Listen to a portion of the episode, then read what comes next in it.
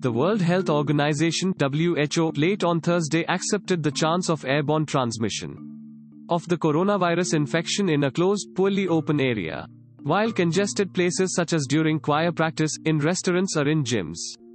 This comes a day after it admitted the occurring proof of airborne transmission spread of the coronavirus infection. After an open message by over 200 scientists outlined proof that indicated floating virus components can contaminate people who breathe them in.